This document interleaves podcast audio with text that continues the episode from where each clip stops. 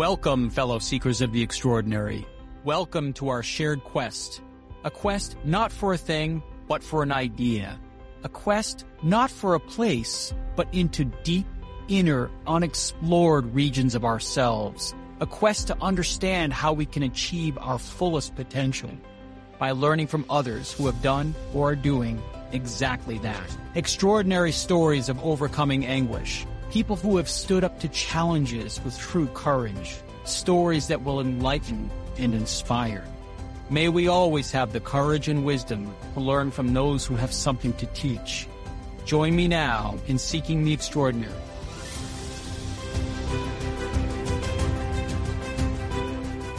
Welcome back to the Seeking the Extraordinary podcast. I am Brad Levin, Managing Director with the Colony Group from Calabasas, California. And today we are in our Los Angeles podcast studio. I'm filling in at the guest host position on behalf of my partner and Chief Seeker of the Extraordinary, Michael Nathanson. Today, it's my pleasure to have the opportunity to interview two incredible women, Catherine Kimmel and Sarah Adolphson. They are the co-founders and co-CEOs of the Artemis Agency. This is a really unique business that helps magnify the philanthropic reach of some of the most influential people in the world. Each of them has deep connections and expertise in Hollywood. Sarah came from her most recent post as executive director for the William Morris Endeavor Agency, and Catherine having extensive experience running philanthropic campaigns for high profile clients for years before partnering with Sarah to start Artemis. I in my life feel that uh, we meet people who come into our lives not by mistake. And it's a pleasure for me to be able to interview today a very dear friend of mine, Catherine, and a newer friend of mine, Sarah. And Catherine, I just want to start off with how you and I met. We were sitting, my wife and I, Jen, were sitting actually at a restaurant bar in Park City, Utah, and sat down next to you and just started chatting and came to realize that we were all from Los Angeles.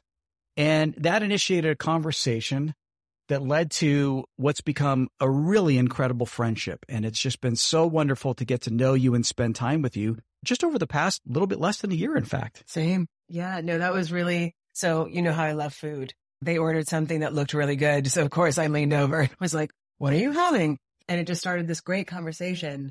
And I just knew that we were going to be friends. Yeah. And so then we, we actually had dinner a couple nights later and then we reconnected back here in Los Angeles.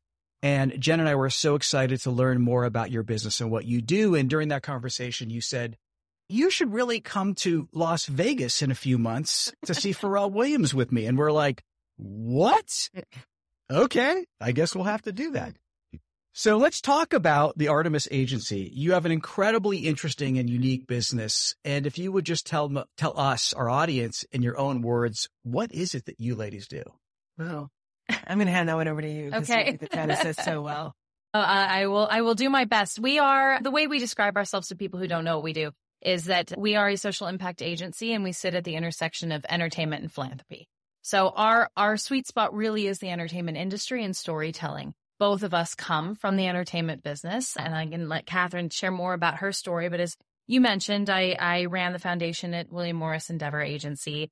I was there for about a decade, helping our celebrity clients do good in the world, whatever that looked like, whether it was giving away turkeys at Thanksgiving or starting their own foundation. And one challenge that I saw in that, in that work is that there was no real one-stop shop to send our clients. So They were having their mothers or their former assistants or a cousin or a sibling run their philanthropy. And those folks didn't come from the world of social mm, impacts. Mm, they yeah. didn't know where to go.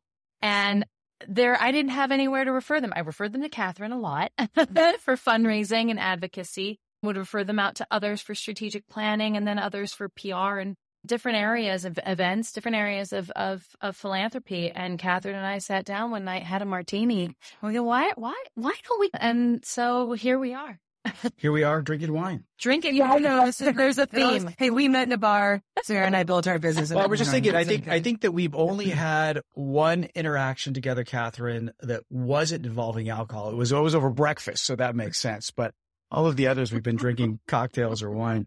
It's where the best it's ideas funny. happen. You know? So, so was it was it common that your clients at the William Morris Endeavor Agency were philanthropic? A lot of them were, or was was it just sort of sporadic that once in a while you would have somebody that raised their hand and said, "I want to do something of purpose." But I think generally speaking, everybody's a little bit philanthropic, right? Everybody likes to do something that gives back. But if they came into my office, they they had a different level of passion for the work. You occasionally you would have the one that got in trouble somewhere and needs to walk a red carpet to try to fix their name and their reputation. But I would say 99.9% that I would meet with we're really looking to do meaningful impact in the world. And my challenge at the agency is I was a team of 3 and we had 5,000 employees that we were trying to support. We had our own company community investments that were in Compton and Brooklyn and Nashville and London, all over the world.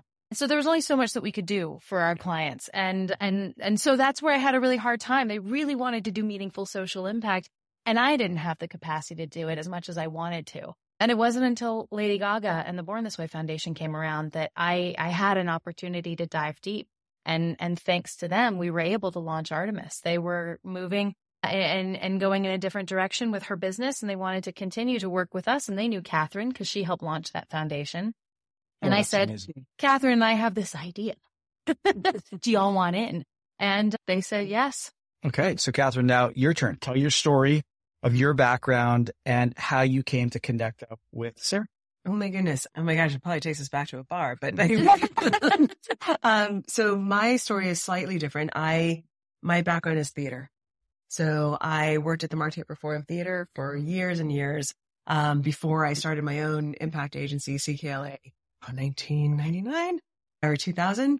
So yeah, so storytelling is everything to me. Mm. And that is how I build my business. And my very first client was Global Green International, which was Mikhail Gorbachev and his initiative to sort of make up for the horrifying things that happened in after the Chernobyl Wow. um, nuclear disaster.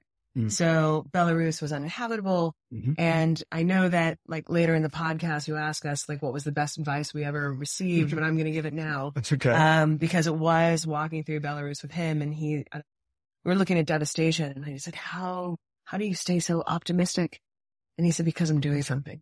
there you go. And that set me on a path Mm. to that led me to Sarah and all the work we've done. And yeah, that's my story. That's awesome. So you went from theatrical production to running philanthropic productions for some of the most influential people in the world. And I've had the, the pleasure with my wife, Jen, to be a part of some of those productions that you put on for your clients where they're really making tremendous impact on people here in the United States that are underprivileged and dealing with tremendous impact, uh, uh, tremendous causes that pe- impact humanity overall.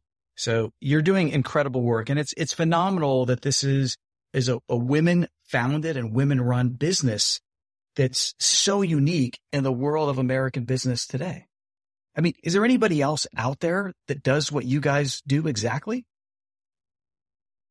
Eh, I mean, yeah, I mean, they don't come from the entertainment No, I- industry, which I- I, think is the differentiator. Mm-hmm. But you know, there there are other great firms doing great work, and we we believe in anybody who's doing that. I mean, we obviously we we're competitive, but we also know that they're also doing great work. Okay. And at the end of the day, that's it. I mean, and and you mentioned some of the things that you've come to. You came to the Glenn Close Bring Change to Mind event. Bring in change to mind. Yeah. And we've learned so much from that client because it's changed our lexicon Yeah. about how we talk about mental health. Like you don't, you can't say like, I, they committed suicide because you don't commit cancer Oh, wow. and it's a disease, okay. right? yeah. And so we, we have been so blessed by our clients to learn so much from the work that we've done yeah. that I think that's also a differentiator for Mhm. us and how close we get to our, to our clients. Got it. So what are some of the biggest causes that your clients feel a tremendous concern about today and are very impassioned about? I mean, we're, wait, wait, this is also why I think we both love this work so much is we get to touch so many different issues. Yeah. I, I- right now, when eh, thinking thinking through our our client list, we've got folks in financial literacy, we've got folks in entrepreneurship, clients in mental health, HIV and HIV stigma is is a big one for a number of our clients. Closing the wealth gap Yep. for Mhm. black and brown people. Yep. It's something Mhm. that we, I know as two white women, I know that sounds weird, but it's something that we're very deep into. Okay. Um, Education. education. We just built, we're building a school, a new school for Pharrell. We have one and we're building another campus. Where is it? Uh, Norfolk, Virginia. Really interesting. He's giving Why back there? to his backyard. okay, great. Yeah. So it's it's it's exciting, and as Catherine mentioned, we're always learning. Yeah. And I think that's the joy in this work is the ability to always, always be able to tap into something new and dive really deep. We worked on a big campaign last year around adverse childhood experiences, which is something I had never heard of before. Um, ACEs. ACEs. Is how it's commonly termed. okay. And it, it's the trauma that happens to you before you turn 18 and the long-term effects that that has on your physical and mental health as an adult. And how do we spread the message about that? Because that's a conversation you should be having with your primary care physician, not just your therapist. Talking about childhood trauma could have an effect on, on your heart and, and a whole host of other things. So it's, that was really interesting to be able Yeah. to, to get involved in that kind of work Yeah. as well. And to be able to amplify it through the Surgeon General of mm-hmm. California, Dr. Nadine Burke Harris with Oprah. Right. We were both a little stuttery on that Yeah. Zoom. That was Yeah. wild. and we were like literally and Oprah's like he had just had some knee surgery and we were talking about it. We were like, is this our life? This is Yeah. unbelievable what we get to experience. and to be able to facilitate that. yes, exactly. It's incredible the access that you have, but also the impact at the same time. It really makes me wonder when I think about the people that you are representing, they're some of the most public figures in the, in the world, literally. And yet they come to you to help them to magnify their philanthropic impact. Why? Why did they come to you?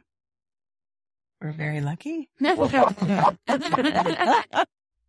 I mean, the reason we set out to do this is because we want to make sure if anyone's going to make do do something in the world, do it do it well, Yeah. do it right, do it do it based on smart practices. And I think that that was very important to us. That if they if we want to be able to help those with the platform or the means to do excellent good in the world, that they are doing it based on on a deep measurable impact and not just scratching the surface. And these people have very busy lives. Yeah. Yeah. I mean, they have Mhm. three full-time jobs, right? Mhm. And so they can't put the kind of attention mm-hmm. toward the strategy and the thought process that that's not their job. Their job is to get the word out, make change, right? Yeah. That's our job to be sort of behind the curtain, figuring out all the details and then just presenting something that they can actually activate on.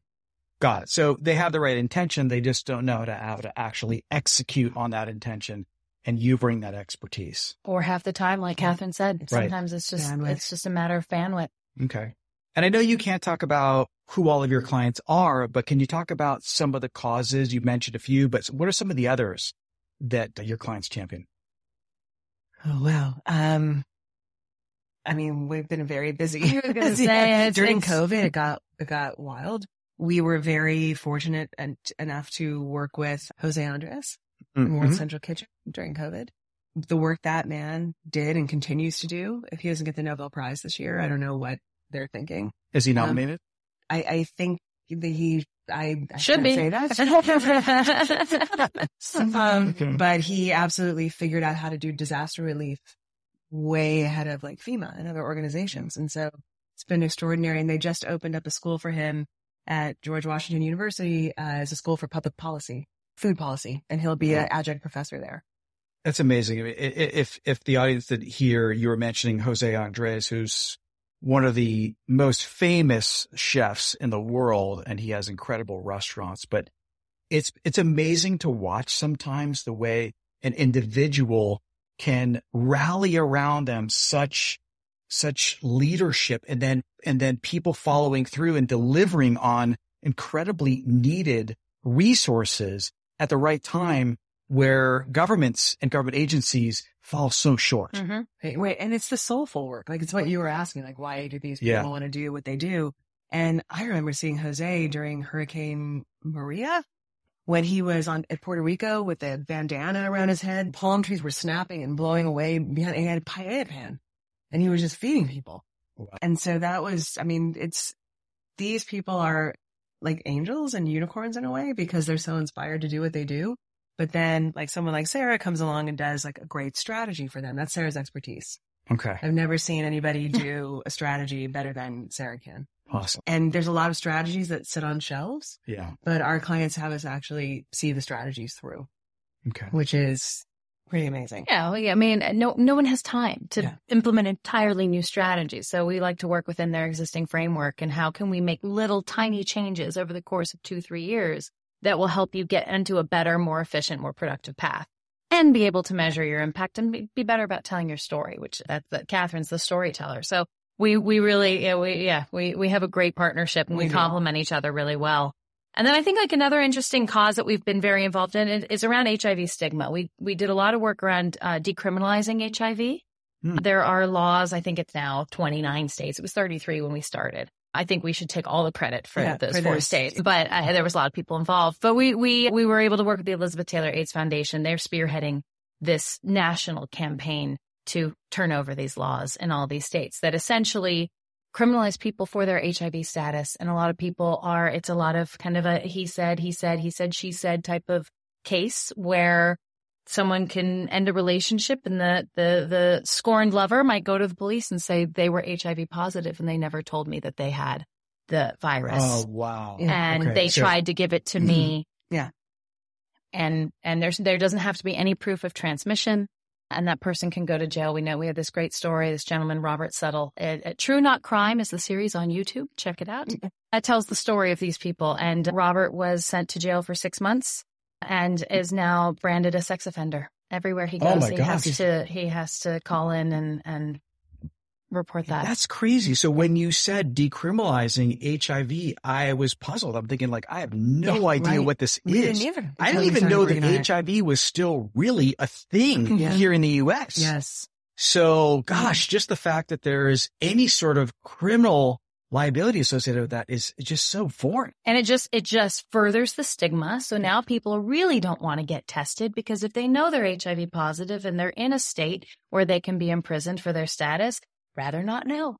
So in the southern US, people are still actively dying of AIDS Yeah. because Wow. the stigma is so high. So we've had the privilege of working on a number of campaigns to change the stigma in the South and had the great privilege. I know we were like, we're not going to talk about names, Yeah. but this is all in the media. So This, we had an opportunity to work with Lil Nas X Okay. in spreading the message and message of, of hope and positivity around HIV. And he managed to work the cause into his VMA performance. When was this? 2019? Yeah. No, in 2021. 2021. 2021 because it was still a little COVID-y. Yeah. And, and it was exceptional. He brought someone from Southern AIDS Coalition onto the stage. Everyone's dressed in pink. Mardrigas Harris is the, the representative of the cause is in black and the prison numbers, it was a prison scene Okay. on the back of his, of his jumpsuit represented the number of people living with HIV in the South. Wow. And then so we got tons of I mean, I press. got like 1.4 billion press. Yeah. That's amazing. I'm uh, just astonished hearing some of these stories because when you mentioned some of these names, historically, I would have had no idea that they were such champions of these major causes. And the media certainly doesn't focus on that. And the media tends to just gloss over the impact and really focuses on the personalities. And so we get the impression that people that are in, in entertainment, especially the highest of celebrities are really kind of self-absorbed and they really don't care about other people, but that's not truly the case because you see the opposite of that. Totally. Oh, it's the best part Yeah. of our job. Lil Nas X, after that, Yeah.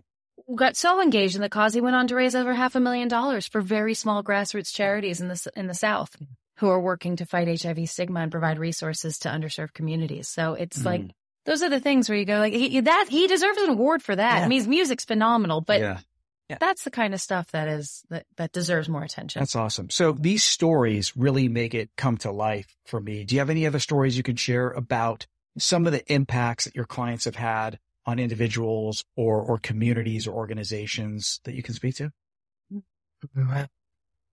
And so many, I mean, gratefully, right? yeah. Um, I mean, going to Africa and spending the amount of time there that I have for one of our major clients that only works in Africa, embedding ourselves in a refugee camp. I mean, seeing all the extra, I mean, you, you, we come from lives of such extraordinary privilege. Yes. And that is always what rings so true for me. We get to experience these things where you see how other people live. Yeah.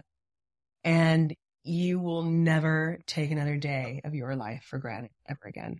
And that I think is one of the greatest gifts of our, of our work Mm-hmm. because we Yeah. have seen so much struggle and sadness firsthand. I, I can only imagine. And, and you mentioned this was an experience in which you were in a refugee camp in Africa. Now you've told me the story, so expand a little bit on it. How long were you there? I was there for, oh my gosh, not, not longer than a cou- cou- couple of weeks, but they had a cholera outbreak Mhm. while we were in the refugee camp. And so we sort of got to, they sort of ferried us away to another side of the camp, but we got to see how they dealt with this cholera outbreak. And you see the cholera beds that basically have holes in them with buckets underneath. Like you can't imagine, um, what life is like in harder places. Yeah. And so when we go, you know, to other countries and we visit it and you hear like the, you know, the ugly American, I don't want to say the ugly, but you know, when like people aren't appreciative of what they, Yeah. they have. Um, I do think that that is my, my greatest legacy and takeaway is that I've seen these things and I tell the stories so that other people know. I mean, having that experience, you were not a tourist. You were really there living the life alongside these people and really experiencing what they're experiencing. You weren't just going there for a day and then going back to your five star hotel. so you were really immersed in this experience and that's, that's incredible. And you talked about how privileged we are and, and, and we have an appreciation for this because we get exposed to what life is really like. I think that that's really tough for the younger generation. And this is something that I talk to my kids about all the time about being grateful for what they have. And I know you have adult kids. And I'm just curious how your experience of the work that you've done and the involvement with your clients has helped shape your relationship with your children and what, what they have learned from you because of your involvement. Oh, I, I just hope they know to be kind, generous. The, the best way to get through a dark day is to help somebody else. Mm-hmm. Yeah. And that's, that's the mantra. Like, wow, you feel really bad? Help somebody because you're mm-hmm. going to feel better.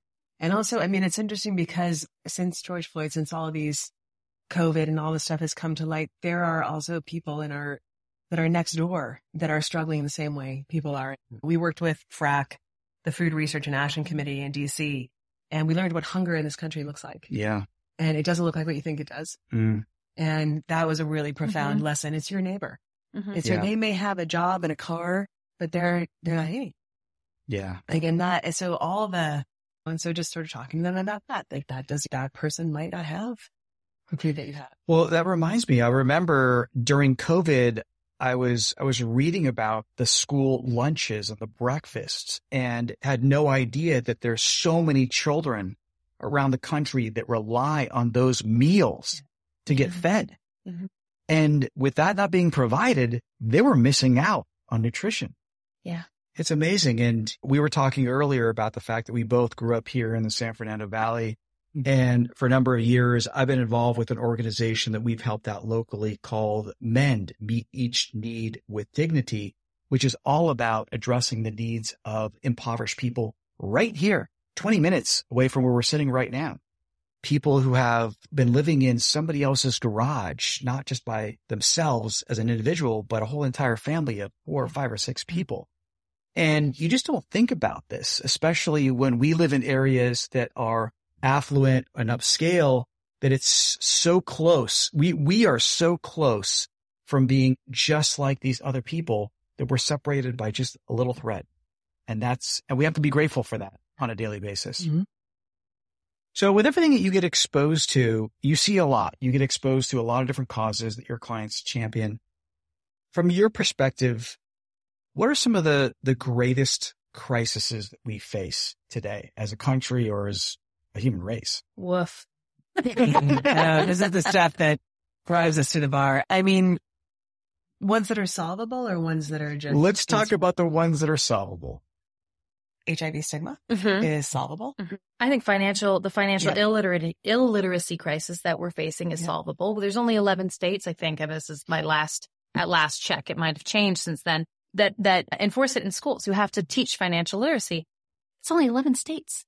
And I mean, what's our, what's our national credit card debt? We're in the trillions now. I mean, this That's is, the highest ever, actually. yeah. Yeah. Yeah. Uh, and I think that if we can just start teaching it at an early age, we can probably fix that in our lifetime. Now, let me ask you, in terms of financial literacy, what's the threshold? What, what's the bar that they set where they say, we are covering this?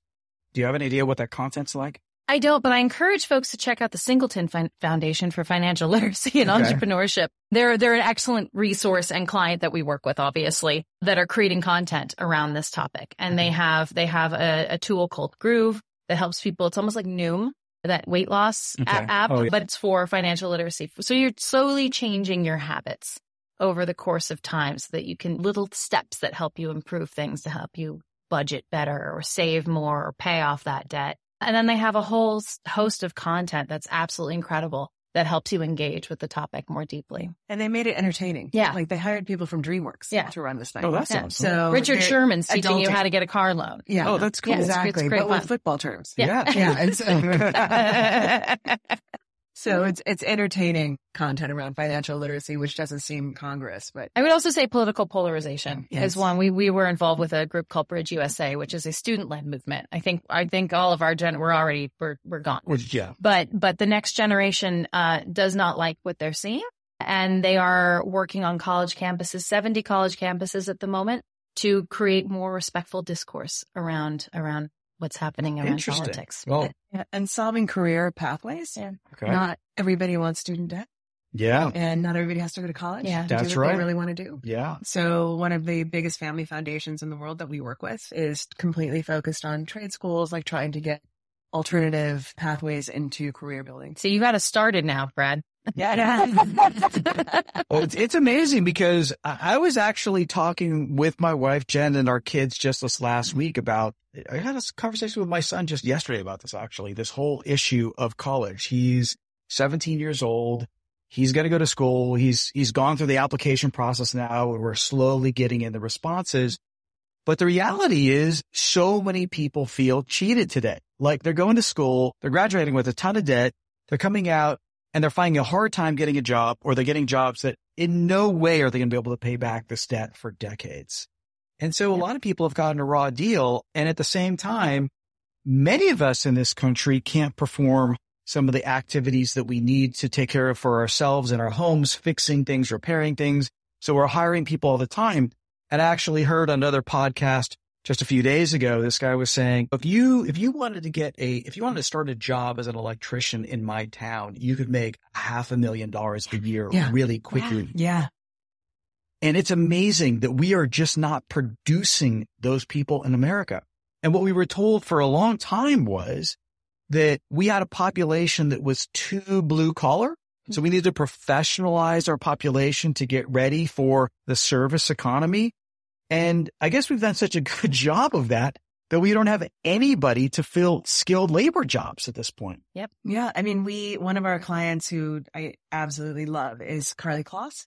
Okay. And she has a organization where they teach young women and gender nonconforming youth to code. It's To tuition code. free to Okay. code. 79% of the scholars that go through that program go into computer science Wow. and they are highly employable. First of all, they're, they're female or gender nonconforming. So very attractive to Yeah. companies and they get, they do, they get a skill set that is going to be a huge entree for them for the rest of their lives.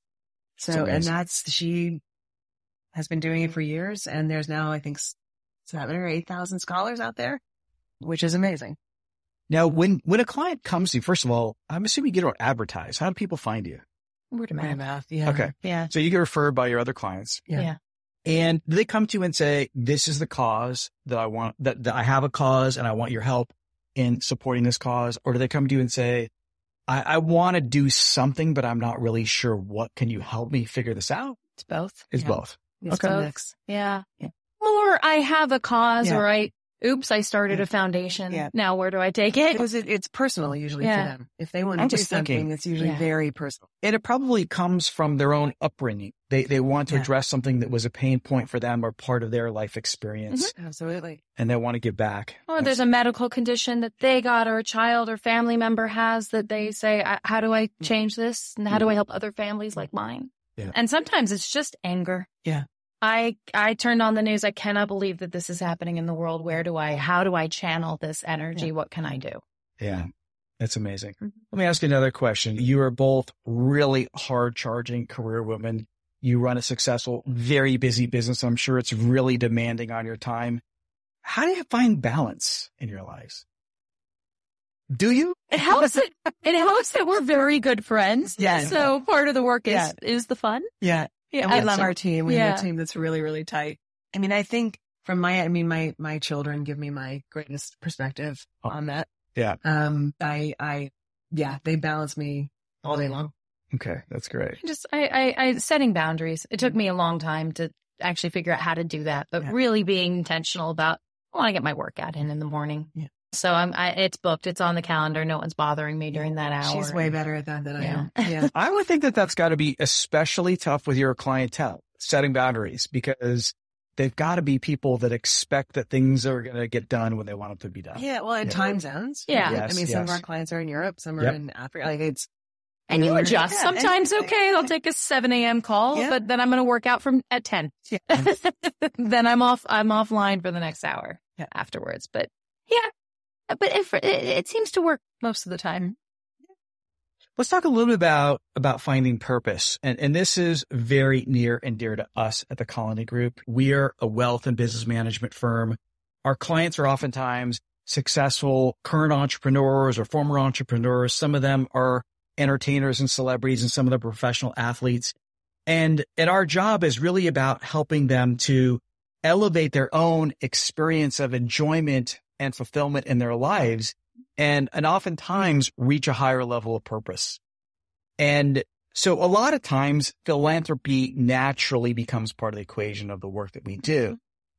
And oftentimes as well, we have opportunities to kind of coax our clients to be philanthropic when they might not otherwise be naturally inclined. And the issue comes down to taxes. Mhm. Mhm. And we have clients that are selling a business or they're selling a piece of property that's been highly appreciated. Or they're selling a portfolio of stock and they've got a lot of taxes to pay. we can help. And they say, Brad, what do we, what do we do? We know you can help. And we love that. We love encouraging our clients to take advantage of the tax opportunities that exist to enable them to be more philanthropic. I mean, one of the simple tools that we recommend for our clients is a donor advised fund, an account that we can create for them in which they can fund money either at one time when they have a big taxable event. They can put in a chunk of money in there to help reduce the tax, or they can do that on an annual basis. And people that naturally like giving, one of the consequences of doing a lot of little donations is when it comes to time for taxes, you've got a lot of little receipts that you've got to collect and report. Mhm. But when you do a donor advised fund, you have one source that you're making those donations out of. You go online to your account, you request a grant, check it set out to your charity of choice. And then there's no more accounting that needs to be done because you're getting a tax deduction in the year you're making your contribution. Do you find a lot of wealthy donors that you work with utilize vehicles like this as, as part of their funding of the donations that they make? Oh, for sure. I mean, all the products that you offer at Yeah. Colony, Mhm. Yeah. they definitely utilize. Yeah. Um, but I would like to turn that back on you. yeah, to you. sure. What are you seeing your clients interested in? Like what, what makes them angry? What, what have you seen any sort of engagement around any particular cause in the last couple of years? I think the real big ones. I mean, it, this is not a cause; it's a it's a problem, and, and we recognize this is a this is a pervasive issue, just like the political divide in this country and how divisive it is, and how a lot of people feel like we are not really that divided as a population. It's the politicians that are Mhm. dividing us, and they want to find a common ground. Um, but aside from that, uh, people feel very impassioned about climate change Yeah. and the Mhm. impacts of that. And I think a lot of people are trying to make good decisions. I think a lot of times we question what are the right decisions? Right. It's like, well, I'm going to recycle. I'm going to start there. I'm going to drive an electric car. And then we question, well, are we actually making a positive impact because of those choices? Or we maybe actually not making an impact? We're making a wrong impact. But one of the things that we find that people want to do when it comes to their investing, a lot of people say to us, I want to invest in a way that I am exercising my dollars in the direction of the causes that I care about. I want to be more oriented around sustainability. And, and I want to avoid investing in certain things. Like, for example, I don't want to support tobacco. I don't want to support munitions or gambling or alcohol for better or worse. But And so we want to provide opportunities for them to be able to exercise their clout, their economic clout in the direction that they want. And, and a lot of people also in terms of causes, they're very concerned about children. They, they want to make an impact on charities that support children, mm-hmm. especially in under, underprivileged areas. And then cancer is the other big one. And this is the probably the biggest one because it affects so many people of all different economic strata. And that's just the reality. I mean, we see mm-hmm. people just getting impacted by cancer all over the country. Mm-hmm. And actually it's much higher in the United States than many developed countries around the world. Yeah. And it touches all of us. I mean, my wife is a cancer survivor. We talk to people almost every single week. They're being impacted by cancer. So that, that's a cause that a lot of people want to donate to. But I think what really gets me excited is when I say to somebody, you're going to pay a lot of money in taxes, but you have a choice. You have a choice to let the government decide how that money is going to be spent, or you can advocate where your money is going to be directed to by putting money into a charitable fund or setting up a trust yep. or creating a family foundation. And then they get excited about being able to flex their muscles for giving and feeling like they can be very impactful. And it's part of the legacy that they're creating. Totally. Totally. I think that, I think the only challenge with DAFs, and I, I, I think they're the absolute, that's the best model. Yeah. As far as I'm concerned, is that too often then the money just sits there yeah. for too long, right? And there's so yeah. many amazing charities and organizations that are desperate for $10,000, right? Yeah. Just a small amount can go so far with some of these organizations. Yeah. So I think just nationally, that's, that's the only challenge that exists yeah. right now with DAFs. I think it's like 800 billion is just sitting there. and donor advised funds, $800 billion. Mm-hmm. The, the, numbers that's are staggering. Yeah. yeah. And especially during COVID, they got huge. Yeah. And then they're, and during George Floyd and all, when everybody felt like they needed to, and the money has not been deployed. Yeah. It's crazy. Just remember you got that fund. Yeah, right, right, right. That thing, put it to use. people. yeah. So how do, how do you get involved directly with possible donors? Like how do you actually raise money for the organizations that your clients. Well, that is Catherine. That is my. That's the storyteller, right? I can do the strategy. She yeah. is a, a yeah. magical human yeah, being when it comes you. to that. It, it, it is. It's the storytelling and it's making everything relatable because we're all human beings all having a human experience. Oh yeah. And that's as, as long as you understand that. I mean, when I talk about a small school in Norfolk, Virginia, yeah, I expect people's eyes to glaze over. But when they hear Pharrell say, we're going to assess kids differently, the mm-hmm. things that he, he tells the story very publicly, so I don't mind sharing here, yeah. that he, he grew up in Section 8 housing. Mm-hmm. And it was literally called the Atlantis Apartments. You can't make this stuff up. um, and he has friends that are in jail, friends that, you know, just didn't make it. Um, Jeff Canada, our board chair, talks all the time about how the neighborhood that he grew up in, there's nobody else alive his age. Oh my gosh. In. So the sacrifice to the African community and is so sort of perverse when you really think about it. You tell that story and you hear Jeff Canada. I don't know if you saw the film Waiting for Superman. He's super. I do. Yeah. Say, wow, my, my peers are not alive. Wow. Wow. And you can do something now mm-hmm. tangible to fix that. It's yeah. not like climate change. Climate change is harder. That I've is, worked in climate my whole life. Yeah. Mm-hmm. It's my, that is my heart, my soul. Yeah. It's harder. That you do at the ballot box, I think. Yes. That's where you exactly. can really make change around climate yeah. change is who you vote for. Yeah, totally. And I'm wondering if your clients, Brad, do we have time for more Brad question? Sure, um, sure. If your clients look into like supply chain, do they care about that? Because we work with Chobani and their supply chain is incredible. It's all refugees. Um, I didn't know that. They walk the talk. Yeah. I mean, Hamdi, their CEO is probably yeah. like one of the most brilliant CEOs in the world um, because he literally, he turned a yoga into a multi-billion dollar company, but he also did it like by doing the right thing. Wow. So, yeah. So I think a lot of our clients care about that. They just don't know what they don't know. Right. Yeah. And, and a big part of where we want to move forward and actually be more impactful with our clients is bringing them education and content to show them mm-hmm. what they don't know and what some of the most important causes are and how they can actually be impactful either through their donations or even through investing in sustainable businesses. There's a perfect example right there, Chobani, and, and others where there's a tremendous economic opportunity. This is not just about throwing money towards something that's not going to be economically productive. Because a lot of people have said to me over the years, honestly, Brad, that's nice. That's nice. We, we care about those things, but we want to make money. Sure. And the reality is like, we know from, from what I have learned that there is at least a $10 trillion opportunity to address some of these major existential issues or also some of the major things that affect us as Americans and as humanity, such as the divide economically between the haves and the have nots and the disparity of the educational levels, that addressing these issues is a tremendous economic profitable opportunity.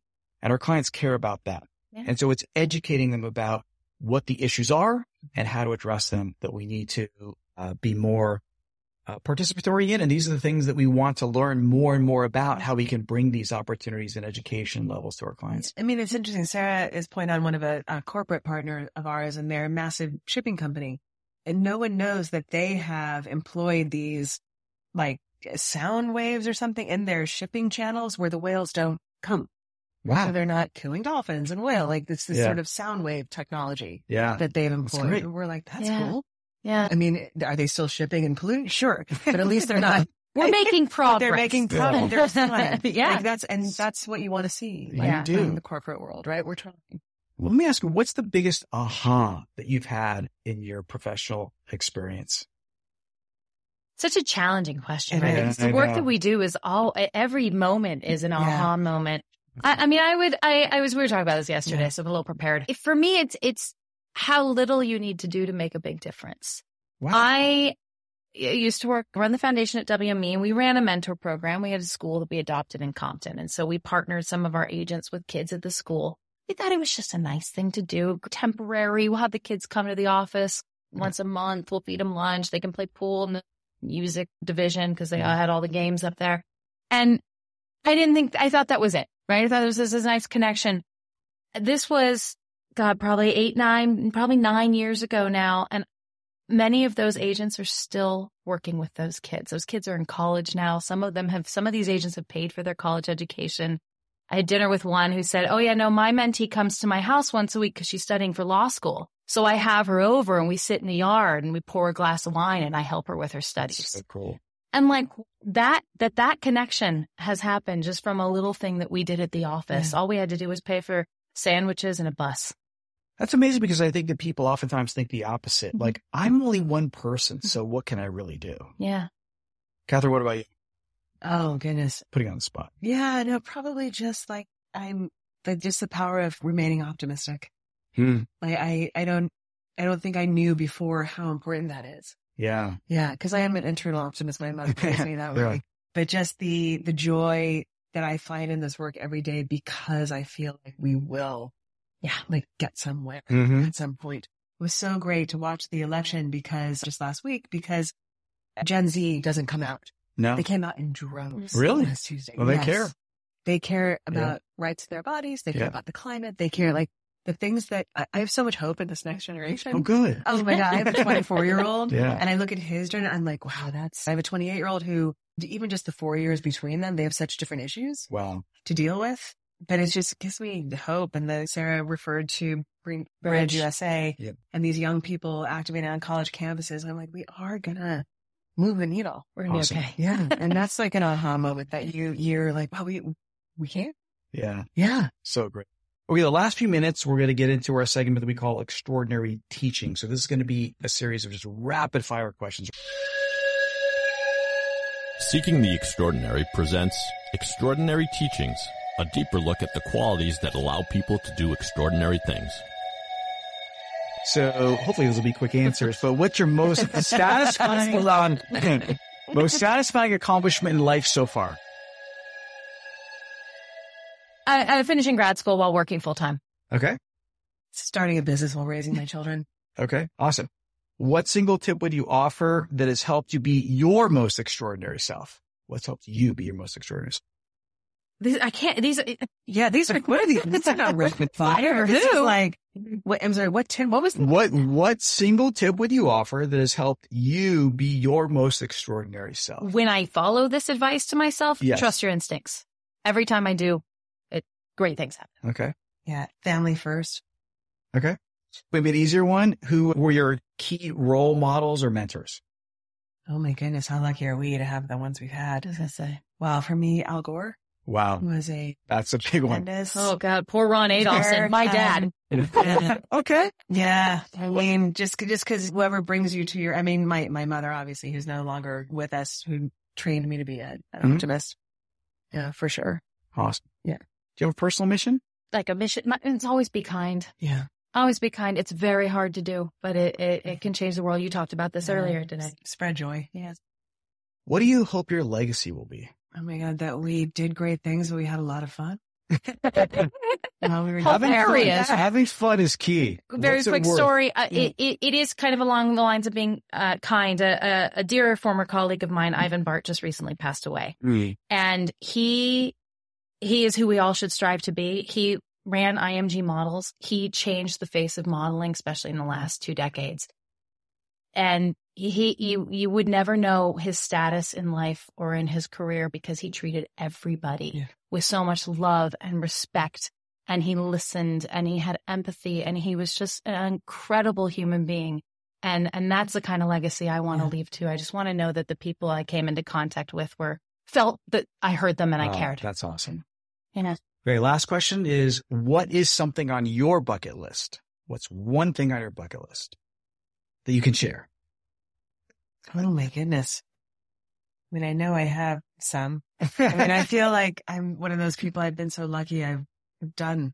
You've done it all? I mean, I yeah. I mean, through our work, we've had yeah, some incredible incredible bucket list experiences. Yes. Yes, I mean, I I continuing to do amazing, fun adventures with my my adult children because I'm Yeah. enjoying them so much in this phase. It was funny. Sarah was saying we were talking about like our greatest achievements or whatever at the office. She's like, "Why do you keep saying adult children?"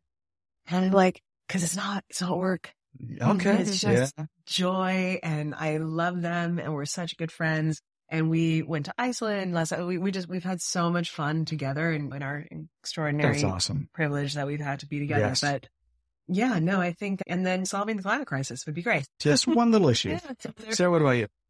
I, I ran for city council last year in West Hollywood, uh, and I didn't win, and which is good. I was not ready for it, but I think when I am ready for it, I'd like Yeah. to. I'd like to take a serious run at city council again for West Hollywood. I don't. I don't have big political aspirations, but but community. I could see you having bigger political aspirations. No, but I don't know. point. I'm good. Thank you. Okay, well, That's yeah, no, she, she, Sarah is very much about public service. Yeah. yeah. Which is, and she like, she's going to leave here and go to a meeting for, West Hollywood Human Services Commission. yes. Awesome. Well, thank you both for spending this time with me today. This has been great having this opportunity to chat with you both. Ladies and gentlemen, this has been the extraordinary Catherine Kimmel and Sarah Adolphson, the CEOs and founders of the Artemis Agency. And you can learn more about the Artemis Agency at theartemis.agency. And you can also follow them through social media. Thank you for taking the time to listen to us today. And thank you to our sponsor, The Colony Group. The Colony Group is a national wealth and business management company with offices across the country that itself seeks the extraordinary as it pursues its unrelenting mission of providing clients with peace of mind and empowering their visions of tomorrow. To learn more about the Colony Group and how it manages beyond money, visit us at thecolonygroup.com. You can also follow the Colony Group on social media links, LinkedIn, and on Twitter at the Colony Group. For Seeking the Extraordinary, I'm Brad Levin. You can follow me on LinkedIn and at Twitter at Brad A. Levin to learn more about our ongoing search for the extraordinary.